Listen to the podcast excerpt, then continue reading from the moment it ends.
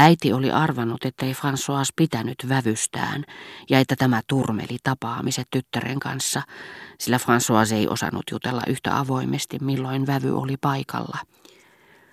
Ja kun François meni näiden luokse kymmenen kilometrin päähän Combresta, niin äiti sanoi hänelle hymyillen, jos Julien nyt on joutunut lähtemään jonnekin ja teidän pitääkin olla Margaritin kanssa kahden koko päivän, niin tietysti te olette pahoillanne, mutta osaattehan kuitenkin alistua kohtaloonne, eikö vain? Ja François vastasi nauraen, rouva sitten tietää kaiken. Rouva on pahempi kuin röntgen säteet. Hän sanoi röntgenin tahallisen hankalasti ja kuin naureskellen itselleen oppimattomalle, joka menee käyttämään tieteellistä termiä, joilla tutkittiin Leonirouvaa ja jotka näkevät sen, mitä meillä on sydämessä. Ja katosi, häkeltyneenä siitä, että häneen kiinnitettiin huomiota ja ehkä myös siksi, ettei kukaan olisi nähnyt hänen itkevän. Äiti oli ensimmäinen ihminen, joka sai hänet kokemaan sen suloisen tunteen, että hänen tavallisen maalaisnaisen ilot ja murheet saattoivat kiinnostaa, tuottaa iloa tai surua jollekin muullekin kuin hänelle itselleen. Tätini tyytyi olemaan hiukan enemmän häntä vailla meidän oleskelumme ajan tietäessään, miten suuresti äitini arvosti tämän älykkään ja toimeliaan naisen työtä, joka jo kello viideltä aamulla oli keittiössään somana hilkassaan, jonka häikäisevät tanakat laskokset olivat kuin posliinia, kuin hän olisi ollut messuun menossa, joka teki kaiken hyvin, teki työtä kuin hevonen, voi hyvin tai huonosti, mutta aina ääntä pitämättä, kuin ei olisi tehnyt mitään. Ainut tätini palvelijoista, joka äidin pyytäessä kuumaa vettä tai mustaa kahvia, toine todella kiehuvan kuumina – hän oli niitä palvelijoita, jotka ensi alkuun vähiten miellyttävät vierasta, ehkä siksi, etteivät he vaivaudu valloittamaan, eivätkä osoittamaan mitään erityistä huomaavaisuutta, koska tietävät varsin hyvin, ettei vieras ole heille välttämätön, että ennemmin lakattaisiin kutsumasta vierasta kuin annettaisiin palvelijalle lähtöpassit. Sen sijaan heistä pitää eniten isäntäväki, joka on tutkinut heidän todelliset kykynsä, eikä välitä pinnallisesta hertaisuudesta, nöyristelevästä lörpöttelystä, joka tekee hyvän vaikutuksen vieraaseen, mutta jonka taakse usein kätkeytyy auttamaton typerys.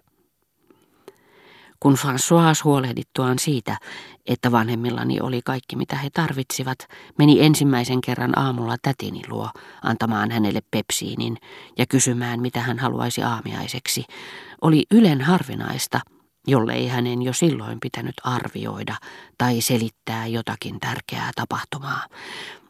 François Ajatelkaa, että rouva Gupil meni hakemaan sisartaan neljännestunnin myöhässä.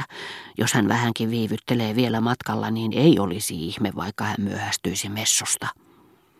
Ei olisi ihme, vastasi François. François, jos olisitte tullut viittä minuuttia aikaisemmin, niin olisitte nähnyt rouva Amberin. Hän kantoi parsoja, jotka olivat kaksi kertaa isompia kuin Kajoon mummon parsat. Yrittäkää kysellä hänen palvelijaltaan, mistä ne ovat kotoisin. Kun te kerran tänä vuonna tarjoatte parsoja joka käänteessä, niin olisitte voinut hankkia samankokoisia meidän vieraitamme varten. Ei olisi ihme, vaikka ne olisivat kirkkoherralta, sanoi François. Kirkkoherralta kai, vastasi tätini kohauttaen olkapäitään. Kyllähän te tiedätte, ettei hänen puutarhassaan kasva kuin pieniä viheliäisiä parsan raaskuja. Ne, mitkä minä näin, olivat käsivarren paksuiset. No ei tietenkään teidän käsivartenne paksuiset, tämmöiset kuin minun surkea käsivarteni, joka tänäkin vuonna on taas laihtunut niin paljon. François, kuulitteko te sen kellon kalkkeen? Minulta oli pää haljeta. En kuullut, voi ihmisparka, teidän päänne mahtaa olla sitten lujaa tekoa. Siitä saatte kiittää Jumalaa.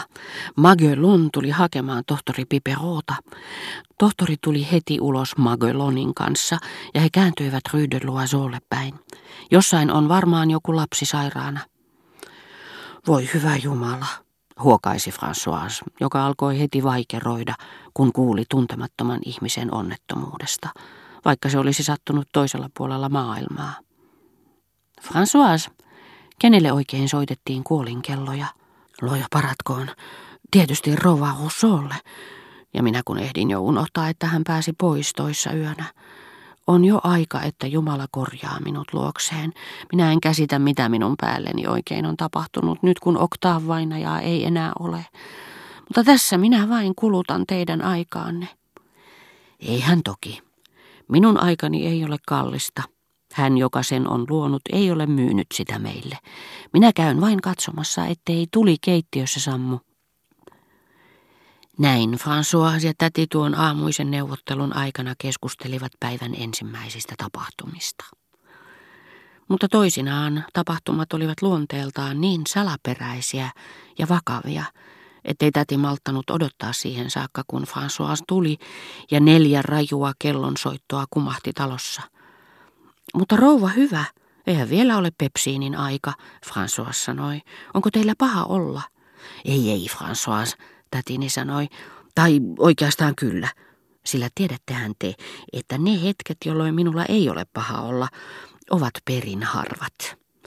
Jonain päivänä minä lähden tästä maailmasta niin kuin rouva Rousseau, edes itse sitä huomaamatta. Mutta en minä sen takia soittanut. Kuvitelkaa, äsken minä näin rouva Gupilin niin kuin minä nyt näin teidät. Ja hänellä oli mukanaan pieni tyttö, jota minä en tuntenut. Menkää hakemaan Kamyltä pari hyppysellistä suolaa. Ihme, jollei Theodore osaa sanoa, kuka se tyttö on. Se on varmaan herra Pypäänin tytär, sanoi François, joka mieluummin antoi selityksen välittömästi. Hän kun oli sinä aamuna käynyt Kamyyn kaupassa jo kaksi kertaa. Pypäänin tytär. Kyllä kai, niin kuin minä muka en olisi häntä tuntenut. Mutta en minä tarkoittanut isompaa tyttöä, vaan sitä pikkuista. Sitä, joka käy koulua Juiissa sisäoppilaitoksessa. Minusta ihan tuntuu, että näin hänet jo kerran tänä aamuna. Se on toinen juttu, tätini sanoi.